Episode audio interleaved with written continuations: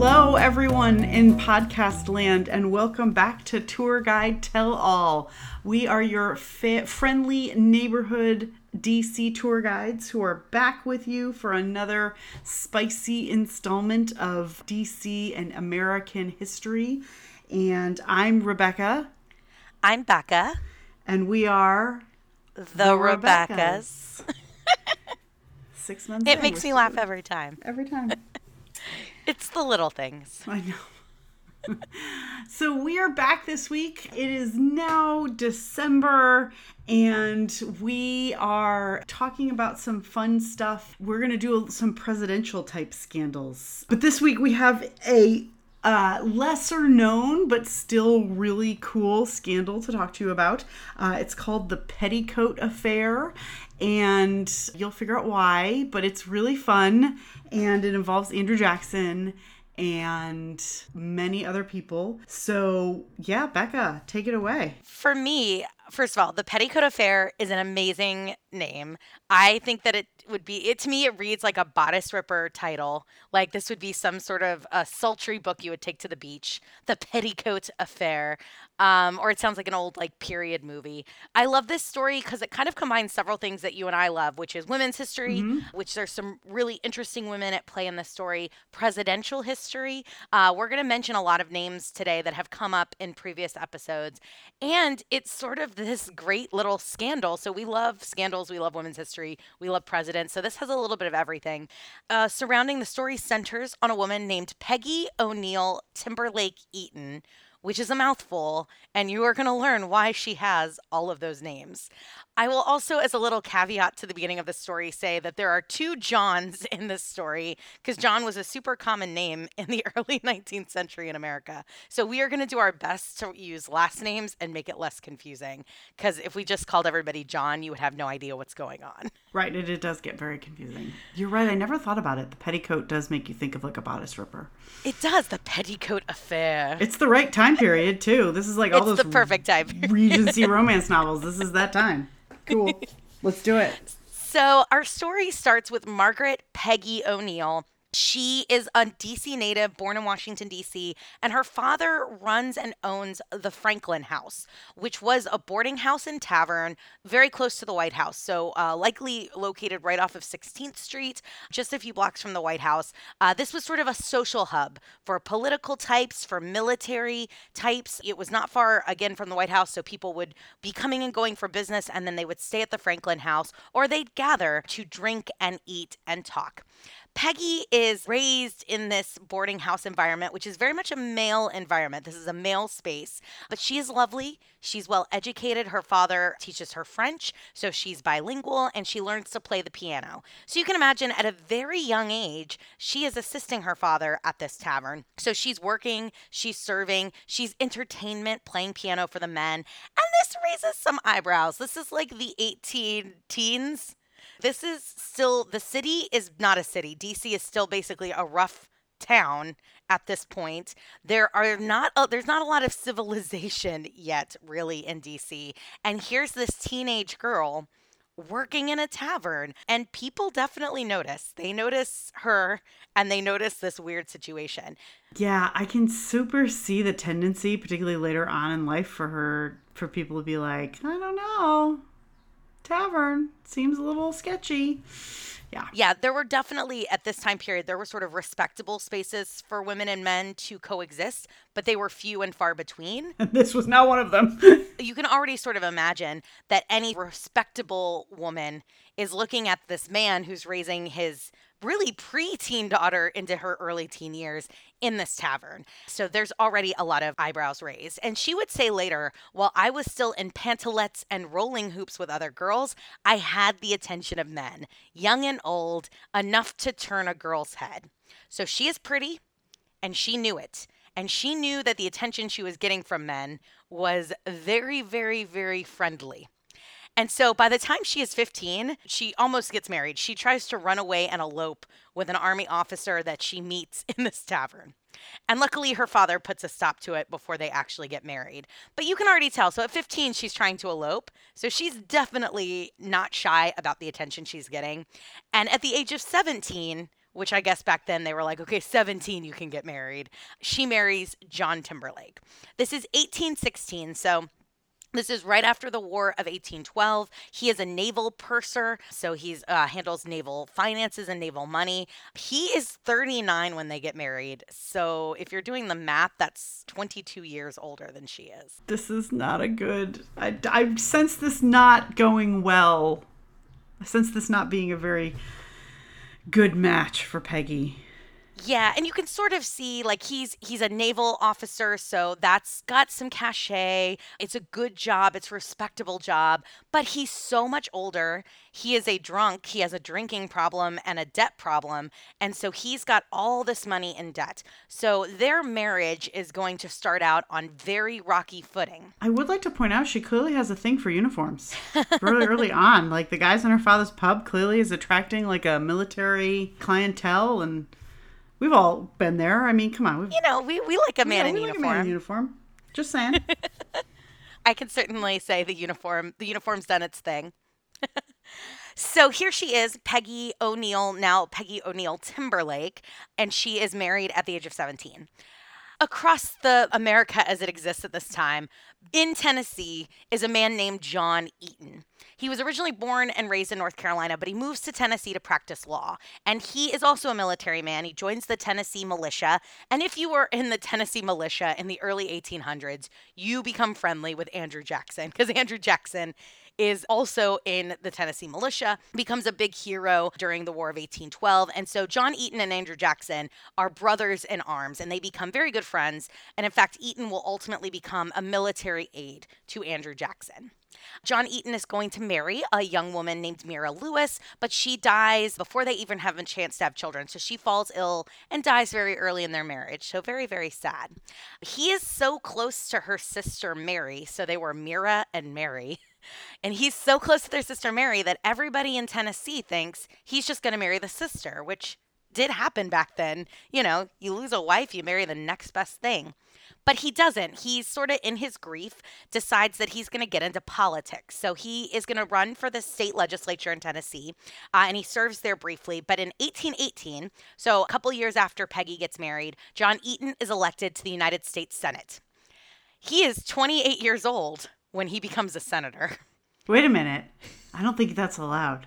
I think the Constitution is pretty specific about this. Yeah, you might have noticed if you've listened to some of our other podcasts, particularly where we're talking about Henry Clay, there was a real loosey-goosey enforcement of these age requirements in the Constitution, which is funny to me because they bothered to put age requirements in the Constitution and yet had no interest in enforcing them in the first 50 to 75 years of our country. Yeah, that sounds good. So, and it also to me, 28 years old, and this is one of my soapboxes if you follow me on Twitter, is how old Congress is today comparatively and how old especially the Senate is. And just to think about having a senator who's 28 years old. Yeah, I mean, this isn't really relevant to this podcast, but I'm really not a fan of the idea that you have to have a certain age to be, I mean, I know why they did it in the Constitution. I also know why they then disregarded it. But I feel like you're a citizen, you should be able to run for the legislature that passes laws that govern your life. Once you're old enough to pay taxes, I sort of feel like you have a right to be part of the representative government. I agree. That's our little bit of politicking for today. Yeah. So John Eaton's 28. He gets elected to the United States Senate. He is the youngest person to have ever served in the Senate that we know of. And here's partially why that's uncertain is birth records in the late 1700s, early 1800s were super spotty. That's probably why they couldn't really enforce the 30-year-old age requirement, because this is not like today where we have much better documentation at your birth. People were born at home, and unless your family thought to write it in the family Bible or make some sort of documentation, there may be no government record about you until you're old enough to own property or register to vote or do anything like that. So I also feel like if you want to run for the Senate at 27 or 28 years old, you probably will do your best to muddy the waters around your age because you know you're not supposed to. Also, Tennessee back then was the Wild Wild West. So yeah. legitimately the Wild West. That was the western portion of the United States at the time. So this young man, truly young man, will move to Washington, D.C. So he moves to D.C. to become a senator. At the time that he moves to D.C., John Eaton will become very friendly with Peggy and John Timberlake. So the Timberlakes and John Eaton all become very, very friendly very quickly. So they're all sort of mingling in this same social circle. Peggy does have 3 children with Timberlake pretty quickly. She has 2 daughters and a son that dies sadly in infancy. So she and Timberlake do have children, but their relationship is rocky. Timberlake's drinking is a problem. His debt is a huge problem. She continues working at her father's tavern as a married woman and a mother, which if you thought it was scandalous as a teenage girl, it is doubly so once she is married and once she has children. It's considered very embarrassing, but she needs to because she needs the money. The family needs the money. Now, all this time here, she is struggling to make ends meet and kind of dealing with her husband. She has this senator, John Eaton, who is very handsome, who is much closer to her age, and who is very kind to her and very helpful. So they form a very close personal bond. Now, what do you mean by close personal bond, Becca? Now, I'm a historian. We'll go by the facts. We have no historical evidence that it was anything more than friendship. Sure. Now, certainly rumors abounded about how close Peggy and Eaton were, because they were much closer than you would expect a married woman and a widower to be. So there's a little bit there. Now, John Eaton, by all accounts, seems to be really trying to help out the Timberlakes. As a senator, he basically puts forth a bill in the Senate that says the United States Navy should pay all of the Navy purser's debts, which is John Timberlake. So basically, he puts together a bill that says the Navy should relieve all of your debt because you acquired this debt as part of your job, which is not exactly how he gets the debt. But this is basically Eaton using the United States Senate to bail out his friend's husband. Now, this doesn't pass. It doesn't pass the Senate. Wait a minute. Do you mean to tell me that senators use their office for personal gain? They certainly try, Rebecca. I don't believe that at all. So he tries this. He tries this sort of maneuver, and it fails in the Senate. And then John Eaton just pays off all of Timberlake's debts himself, which is a pretty generous thing to do. Or maybe not. We'll see what you think in a few minutes. But he pays off all this debt. The Timberlakes are now debt-free. And then John Eaton takes it a step further, and he gets John Timberlake a primo world-class naval assignment in the Mediterranean Squadron. Uh-oh. Which, as the name suggests, is in the Mediterranean. Which is far away from Washington, D.C. It is, yes. Wait a minute. And again, this is the 1820s at this point. So just to get to the Mediterranean and back, you are gone a good half year. So we have a senator who's a widower, and he's paid off the debt of a family, and then gets the husband of the same family sent halfway around the world, essentially, for months at a time. That is exactly the situation. And so with Timberlake gone for months and months and months and months at a time, John Eaton moves right in. He is seen escorting Peggy around town. He plays with the children, and he is basically acting in every outward way as though he is the head of this family. Now, again, what happened between him and Peggy behind closed doors? We have no real evidence that it was anything untoward, but the gossip in D.C. at this time is very much that Peggy and John Eaton are having an affair. You would think, I don't know, maybe this is just me, but you'd think that if they're actually having an affair, they'd have been a little bit more circumspect and private about it. In some ways, that's sort of my mentality, is that I almost feel that they would have been better if they were trying to hide something. Right. Like they would have been more quiet about it. The fact that they're like in everybody's face and he's like escorting her around and playing with her kids leads me to believe that obviously he wants to hit that, but that he isn't, because if they were trying to be private about it, they'd be more private about it. This is also to kind of illuminate the timeline a little bit. From the time he meets John Eaton meets the Timberlakes to the time that we get to the next step of the story is like a decade. So this is not just he moved to town and in 6 months he swooped in, gotten rid of the husband and is stepping in. This goes over the course of years. So I think it is very much a natural friendship that clearly blossoms into something more. So it's like a slow burn. It's a bit of a slow burn. So naturally, John Timberlake is away. He's in the Mediterranean Squadron. He is at this point in his late 40s, which is not young for the era. And that naval life, it's hard. And all that drinking and traveling and all that hard living catches up to John Timberlake, and he dies at sea in April of 1828. Now, everybody in Washington, D.C. basically says that Timberlake killed himself. It is gossip, it's heavy gossip, it's printed in papers and letters and stories that Timberlake kills himself. He takes his own life at sea because he knows that his wife has been untrue. So that's sort of the gossip in town. Truthfully, the truth of this is that he dies of pneumonia and pulmonary disease, which is just more likely. And does not surprise me that that's the truth. But of course, as you can probably guess as you listen to this, Peggy is not going to be a widow for very long. She's going to turn around and marry John Eaton 9 months later. Wow, that's a pretty fast turnaround. So yeah, typically an appropriate mourning period was considered at least a year. But she doesn't wait the full year, and she swoops in with this guy who's basically been around the whole time. And so it definitely causes some ruffling in DC society. Nothing about Peggy's life at this point has been the respectable path. She was this very open, flirtatious teenage girl. She worked in this male space. She married this much older man. Then she kind of carried on this friendship, close relationship with a man. And then she remarries like as soon as her first husband dies.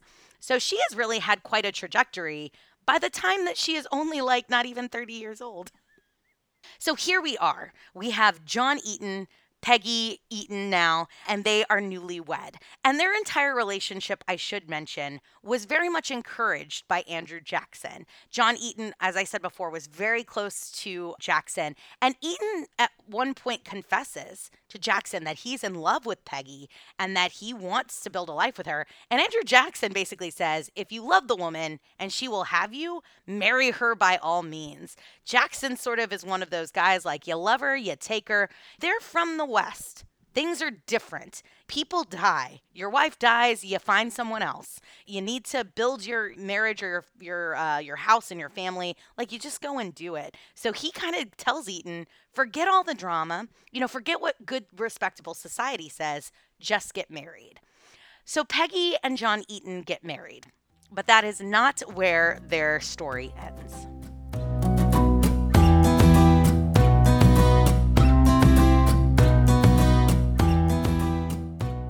So it is 1828. We have Peggy and John Eaton newlywed, definitely raising eyebrows in the city because of the quickness of their marriage, her remarriage. And we have a presidential election, November 1828. And if you've listened to some of our previous podcasts, you might recall that the election of 1824 had been quite a mess, and Andrew Jackson had basically been kept away from the presidency. So when it came time to run in 1828, Andrew Jackson was like, leave no prisoner behind. And he just ran an aggressive campaign, basically 4 years of campaigning for the presidency, and he wins with the overwhelming support of the American voter. So Andrew Jackson comes into the presidency, and he is ready to go. But Andrew Jackson has a healthy distrust of the DC society. He has a distrust of these political creatures who kept him out of the presidency 4 years ago. So he is going to really keep his cabinet appointments close. He wants his cabinet to be people that aren't just political allies, but friends that he can truly trust.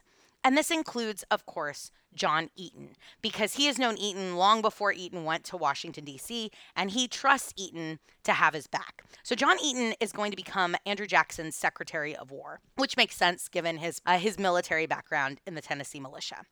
So he is a cabinet secretary, which means that his wife is now a cabinet wife, which should entitle her to a certain level of societal access. She's supposed to be invited to dinners and teas and salons. This is kind of the top tier, you know, it's up there with the first lady and the second lady. And there is no first lady. That's the other thing. There is no first lady. And this is like... Do you want to tell them why there's no first lady at the moment? Yes, I do. And this also is going to dovetail into why Andrew Jackson's so like very sympathetic towards the Eatons. Andrew Jackson, and we should do like 45 whole pods about Jackson. There's a lot to talk about. Good and bad, friends. But one good thing I think you can say about Andrew Jackson is he was very devoted to his wife, Rachel. Rachel had been in a very bad first marriage, and her marital status when she marries Jackson was, let's just say, ambiguous. Again, record keeping in this time was not great. Yeah. Basically, nobody dotted the I's or crossed the T's in her divorce. Clerical error. Could happen to anybody.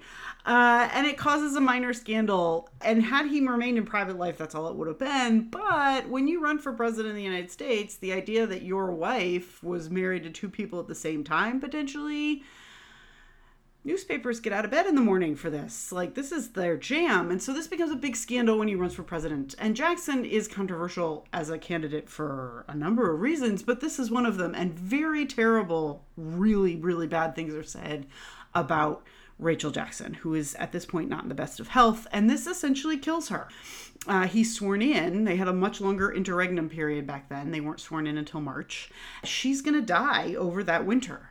And he is grief-stricken and heartbroken, and he very much is going to blame the sort of gossipy society stuff that goes on in Washington. So he's a widower and newly grieving, and he's now president, and he just does not have a lot of time for all of this society nonsense. And so that's going to sort of play into his friendship with Eaton and with Peggy, who are newlyweds themselves. And really, she, as a member, the wife of a member of cabinet, they're expected to call on other wives of cabinet members and senators. There's this whole routine of going and calling on people.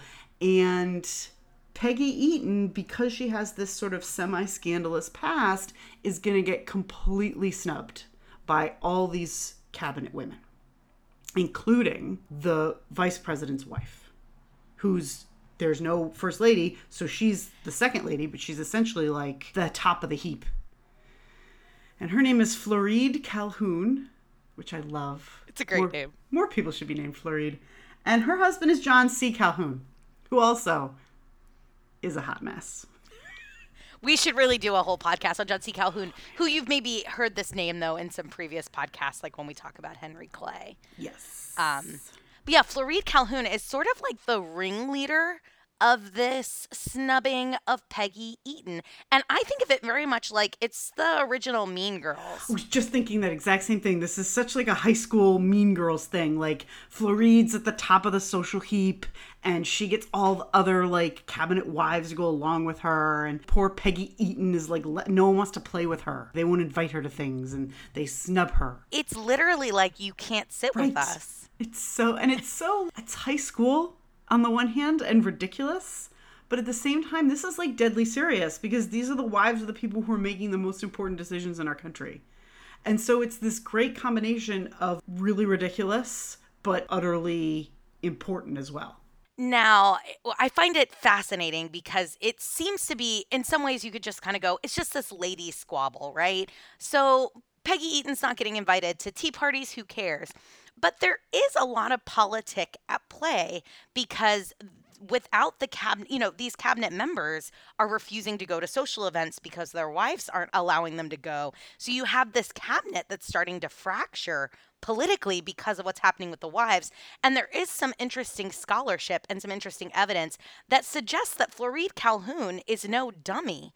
She certainly has issues with Peggy's reputation, but she also fears John Eaton as a political adversary to her husband, John C. Calhoun. When you're vice president, there is really only one thing you're thinking about, which is becoming president. And you're Floride Calhoun, you're supporting your husband's ambitions, and you want to get rid of anyone who's going to intervene with you becoming president. So there's also, I think, something to consider here that she's trying to scare the Eatons away and get John Eaton out of the picture. Right, and she knows how close Jackson is to particularly John Eaton, but also Peggy Eaton. So you can see her wanting to isolate her biggest rival. And I feel like this all would have been a different story if Rachel Jackson had lived. I feel like Rachel Jackson would have figured this nonsense out and calmed tempers down, but the top job is empty. And it's not going to be filled. Jackson never remarries and makes that very clear. Yet Jackson sort of interestingly has this niece, Emily, who he sort of appoints to be his hostess, as it were. But Emily sides with Floride Calhoun. And Jackson gets so mad at his own niece that he basically kicks her out of being the hostess and then chooses his daughter-in-law, Sarah York Jackson, to be the official hostess. So even in his own family, there is this split among the women. And neither Sarah nor Emily have the social cachet or the really political cachet to control the situation, I think, the way Rachel could have as first lady. And so Floride is really calling the shots. Yeah, Floride's in charge. And she... I get the impression in this story that there's like at least 3 different gothic novels that we could write here. The Yearning Couple, and now there's everyone's lining up on sides. And this starts out as sort of a dispute between women and then mushrooms into this entire thing that is paralyzing Andrew Jackson's entire cabinet. And no one will put down their weapons and make nice, you know, that people are lining up on either side, and it's derailing all sorts of things that Jackson wants to do. And Andrew Jackson adores Peggy Eaton and is going to defend her, which is just really going to bother everybody even more. Like, had he stayed above the fray, I feel like this might not have become the epic struggle that it becomes, but because he wades in on her side, he's putting like his thumb on the scale, which definitely then makes it not just a ladies' issue, it makes it a political issue because he's president. And like, if you were the president's chief of staff and this was today, you would say like, don't comment, don't get involved. This is not worth your time and energy. But what you were saying before, Rachel is so on the forefront of his mind. And the way Rachel was treated and the gossip and the innuendo about Rachel was so upsetting to him that he sees this sweet young thing and his best friend happy with his new wife, and he just feels for them. And he jumps in. And there's another little element to this, which I don't think we're going to dig into, but Jackson rode a very populist wave into the White House. He's hugely popular with the electorate. Jackson is not as popular with the political establishment, and he has to try to work with some of the political establishment to get things done. But this means that he is a little paranoid, is how I'm going to put it. He does not really know who he can trust. He doesn't know who has his back. He doesn't know who is really supporting him or supporting the political elite working against him. And I think this is honestly all politics could, all, I should say, all issues in politics probably fall under somebody got paranoid. But especially in this era, it's like if anything isn't going your way, it's because your enemies are out to get you. And so there is something called the nullification crisis, which really centers around a tariff bill in 1828 and then another tariff bill that comes in 1832. And as a result of this sort of debate over tariffs and over whether a state could essentially find tariff laws unjust and unconstitutional and thus null and void, Jackson starts to get really convinced that there are members of his cabinet that are not on his side and working against him. And then there are private letters published and public accusations made among cabinet members. So you have the petticoat affair happening, but you also have all of this squabbling within the cabinet, and Jackson starting to wonder if he can trust his cabinet and if he can trust John C. Calhoun. Spoiler alert, you can't trust John C. Calhoun. Look, his picture. If you don't know who John C. Calhoun is, just Google him right now on your phone. The hair is real, guys. And it gives you a real insight, I feel like, into his personality. That's all I'm going to say. We'll move on. We will put John C. Calhoun's hair in the show notes. So coming to the rescue of all of this is a man that history does not talk about enough, but who I find fascinating, and that's Martin Van Buren. That's right, guys, Martin Van Buren. Woo! Martin Van Buren is an unmarried widower, so he comes into this, he has no wife currently. So he doesn't have a female person in the game. So he's sort of an outsider to a lot of this squabbling. He is also a very savvy politician. We do not talk about Martin Van Buren a lot today. We should. He was nicknamed the Sly Fox, which is because he knew what he was doing politically. Oh, we mentioned him. Also, wait, what was his other nickname? Oh, Blue Whiskey Van.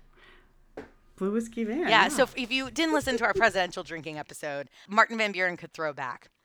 So if you listened to our episode on Henry Clay and the election of 1824, you might remember there were four candidates basically splitting the vote, and Martin Van Buren had backed not John Quincy Adams and not Andrew Jackson and not even Henry Clay. He backed Crawford, the guy who had the stroke, and was basically useless.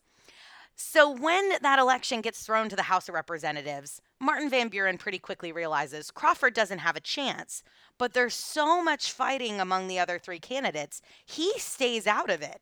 He just kind of rises above it. He stays friendly with everybody. And when John Quincy Adams becomes president in 1824, Martin Van Buren is just supportive enough to stay on his good side, but also just critical enough to start laying groundwork with Andrew Jackson.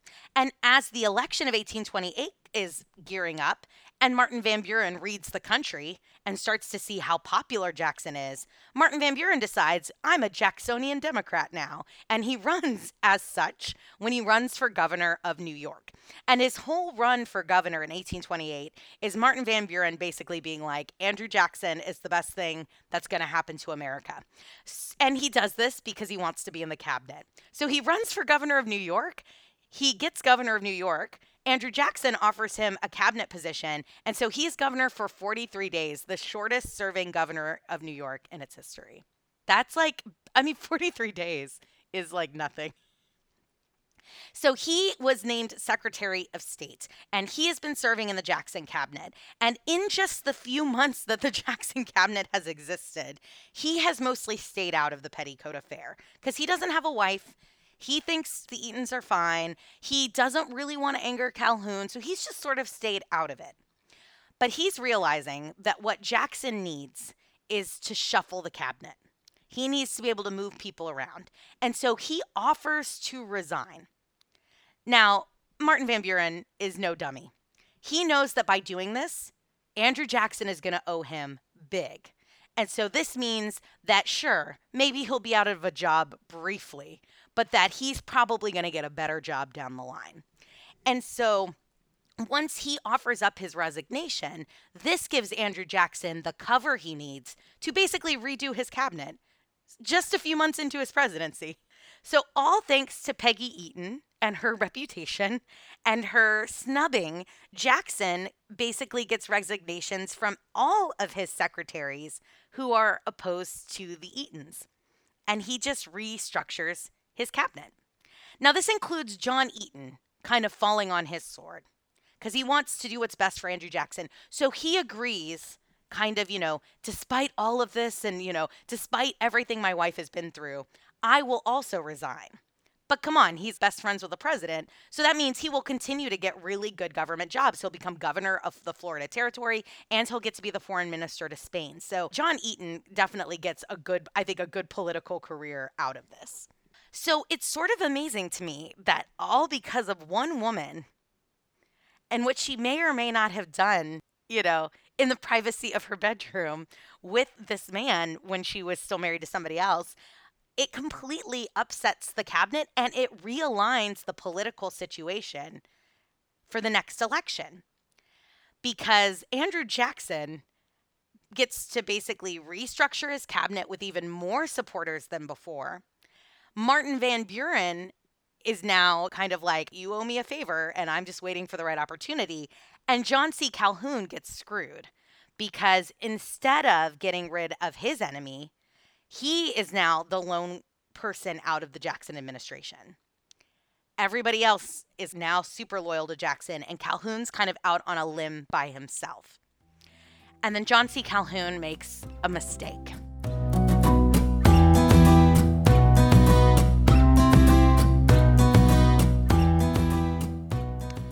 Andrew Jackson is going to try to appoint Martin Van Buren as foreign minister to Great Britain. This is exactly the kind of thing Van Buren was expecting. I resign, you'll wait a few months, and then I will get a very cushy, very easy gig where I get to go abroad, and then I'll come back and I'll run for some office. And so this is exactly perfect. I'll get to go live in London. It's going to be so nice.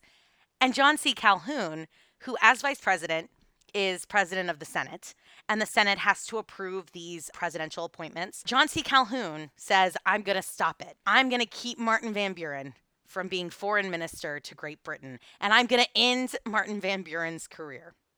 And he tells a friend, he's so excited, he says, it will kill him dead, sir, kill him dead. He will never kick, sir, never kick. Which is so silly, but also should be a song. And here's the thing about DC. Anytime you say someone is dead politically, they're not. They never are. There are always second acts. And this is sort of where Martin Van Buren goes next. This is not the end of his political career at all. This is going to make Calhoun look terrible. It's going to look so petty. And just, it finalizes the fact that he's completely isolated. He's obviously part of the president's cabinet, but he's the one member of the president's cabinet that the president can't get rid of because he's vice president.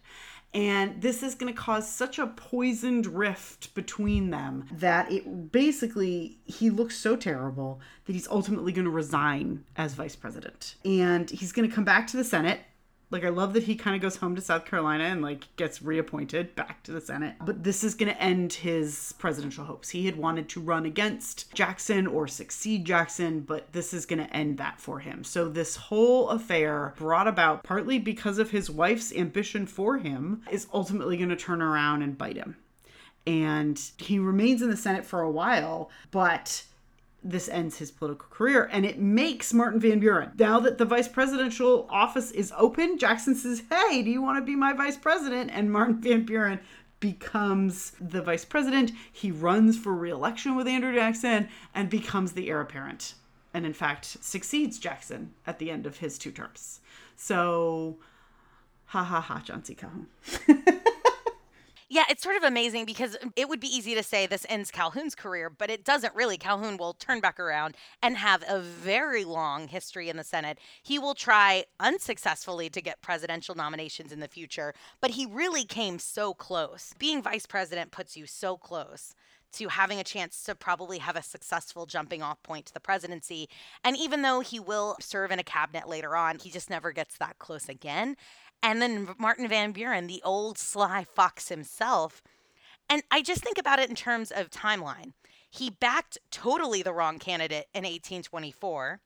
1828, he runs for this very thinly veiled governorship that he's going to use as a jumping off point. And by 1832, he is the vice president to a wildly popular reelected president. And that president loves him. And Jackson makes it clear he's not going to pursue a third term. So it's going to be Martin Van Buren. And they basically, when it's time, when Jackson's second term is up and it's time for Van Buren to run, Jackson throws all of his weight and support behind Martin Van Buren. And it's a thank you. It's a thank you for being there during the Petticoat Affair and during the nullification crisis and backing him on the tariff fights. And then that's how we get President Martin Van Buren. And it's just really, I think, it's a fascinating peek into political society in this era, because I think, and this is something I'm sure you and I talk about, and I try to say this or bring this to light on my tours, is whatever you think about politics today, the backstabbing and the talking in the press and all of this stuff, none of it is new. And it was almost worse in some ways back then because DC was so much smaller. Everybody really knew everybody. Often it wasn't just you, it was your wife, it was your family. Everybody was so intertwined. And so it's fascinating how these things can spin out into these big national crises.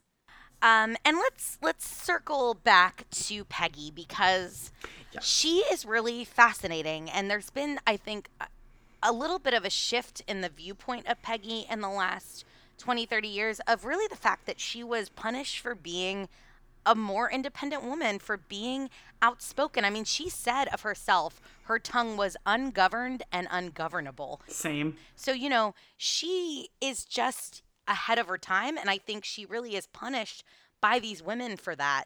It's unfair, but it makes her sort of this interesting feminist figure. Yes. She's very much like a foremother. And I find it amazing because she does get married one more time. John Eaton is not her last husband. Eaton passes away ahead of her, which happens. You know, women tend to live longer. Eaton was still older than her, although closer to her age. So 3 years after John Eaton dies, she marries an Italian music teacher and dancing master. I love that. By the name of Antonio Buccianani. Oh, I'm not going to.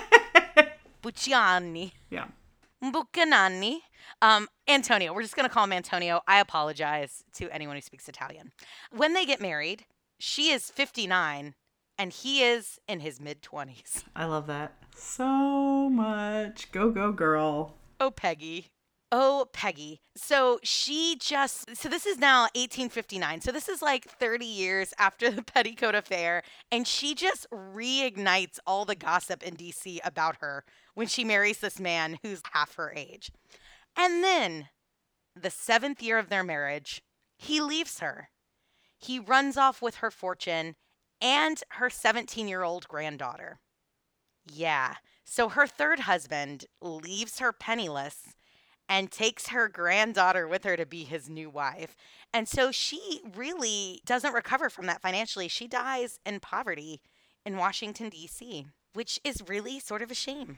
That is kind of a shame. That's like a lot of high highs and low lows for Peggy Eaton. A lot of high highs and low lows. And it's amazing to me. I keep saying that, I know, but it's amazing to me that she sort of makes these choices and decisions. And she doesn't seem, at least based on what we have from her writings, to have regrets about these choices, that at least she felt like she was in control of her life.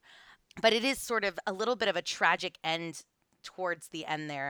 A little bit of tragedy with, I think the granddaughter, that's a little cruel. It's a little much. So she lives till 1879. So she lives a pretty long life. And she's buried today at Oak Hill Cemetery. So we have done an episode on Oak Hill. We talk about Oak Hill a lot on this podcast. It's incredible. Oak Hill is open if you want to go tour and visit during the day. But she's buried there at Oak Hill Cemetery.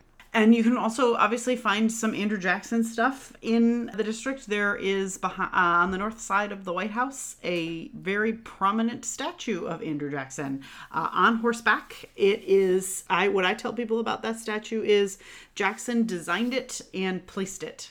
So you can kind of tell about 85% of what you need to know about Jackson by those two facts. We also are going to talk about Andrew Jackson extensively on our White House at Night tour. Jackson gets involved in so many different and really interesting scandals. He's a delight, really, in good ways and bad. And Petticoat Affair is just, I feel like, one of those ways in which women's history spills out into national politics when you don't give them the opportunity to actually be involved in national politics. Yeah, absolutely. There's very much this is a story of like the power behind the person in the position of power, right? The power behind the curtain.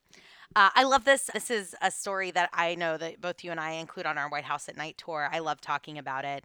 I find Peggy really interesting. I also discovered in working on this podcast that they did make a movie about her called The Gorgeous Hussy, 1936, and it has Joan Crawford, of all people, in it. So I'm really, really interested. I have not seen this movie. The cast is super stacked.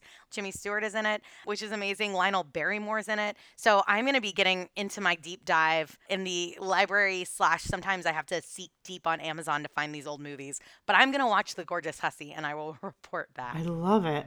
That's outstanding.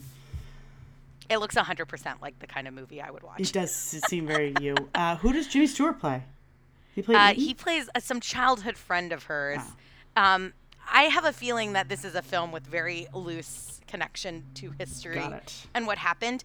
But it just goes to show, well, it goes to illustrate a lot of things, not the least of which is Andrew Jackson held a much bigger place in, I think, American political consciousness in the early 20th century than he does today. There was a time, a long period of time, where he would regularly top the list of what Americans thought were best presidents in American history. So I think the it's not surprising to me in the 1930s, you could have found someone to make a movie about this. There have been several movies made about Andrew Jackson, including one where Charlton Heston plays Andrew Jackson, and it's all about he and Rachel.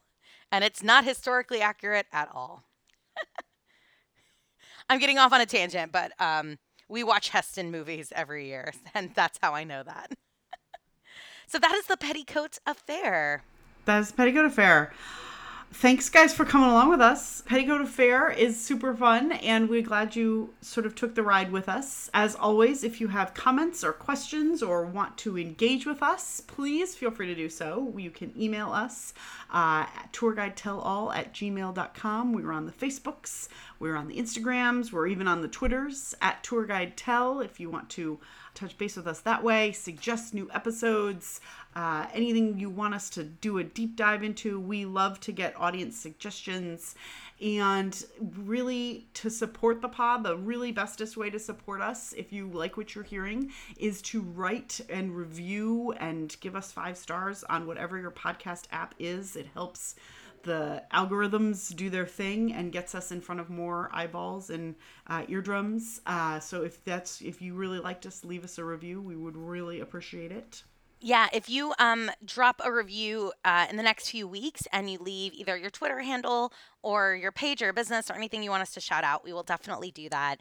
We'll give a shout out to everyone who's dropping us 5-star reviews. We also want to say a huge thank you to our Patreons, our patrons over on Patreon, who are so important to us. For as little as $3 a month, you can help support the podcast, keep us working and the bills paid at slightly higher levels so you can get free stuff. We have awesome opportunities to get books and goodies, discounts on our merch shop. And if you're in the area, you can even get a private tour, or if you're not in the area, a virtual tour for being a patron. So this is a great time of year to consider maybe doing that. There's going to be holiday tours happening. We'd love to do a holiday tour for our patrons. So definitely check out our Patreon. It means the world to us, and we're so appreciative of our wonderful patrons who support us. And I'm really excited for our Christmas episode. So we're going to be getting into the holiday spirit, telling you all about how Christmas has been celebrated by our president at the White House. So keep tuning in, keep listening. Thank you guys so much. We'll see you next time.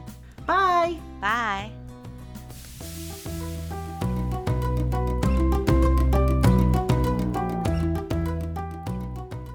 Tour Guide Tell All is researched, recorded, edited, and mixed by Becca Grawl, Rebecca Faulkner, Dan King, and Candon Arciniega. All tour guides with free tours by foot in Washington, D.C. Help support us and get some special perks by becoming a patron. And if you don't want to sign up for our monthly commitment, you can also send us a virtual tip on Venmo at Tour Guide Tell All, or get some Tour Guide Tell All swag from the merch store, all linked in the show notes. Thanks for listening, and we hope to see you next week.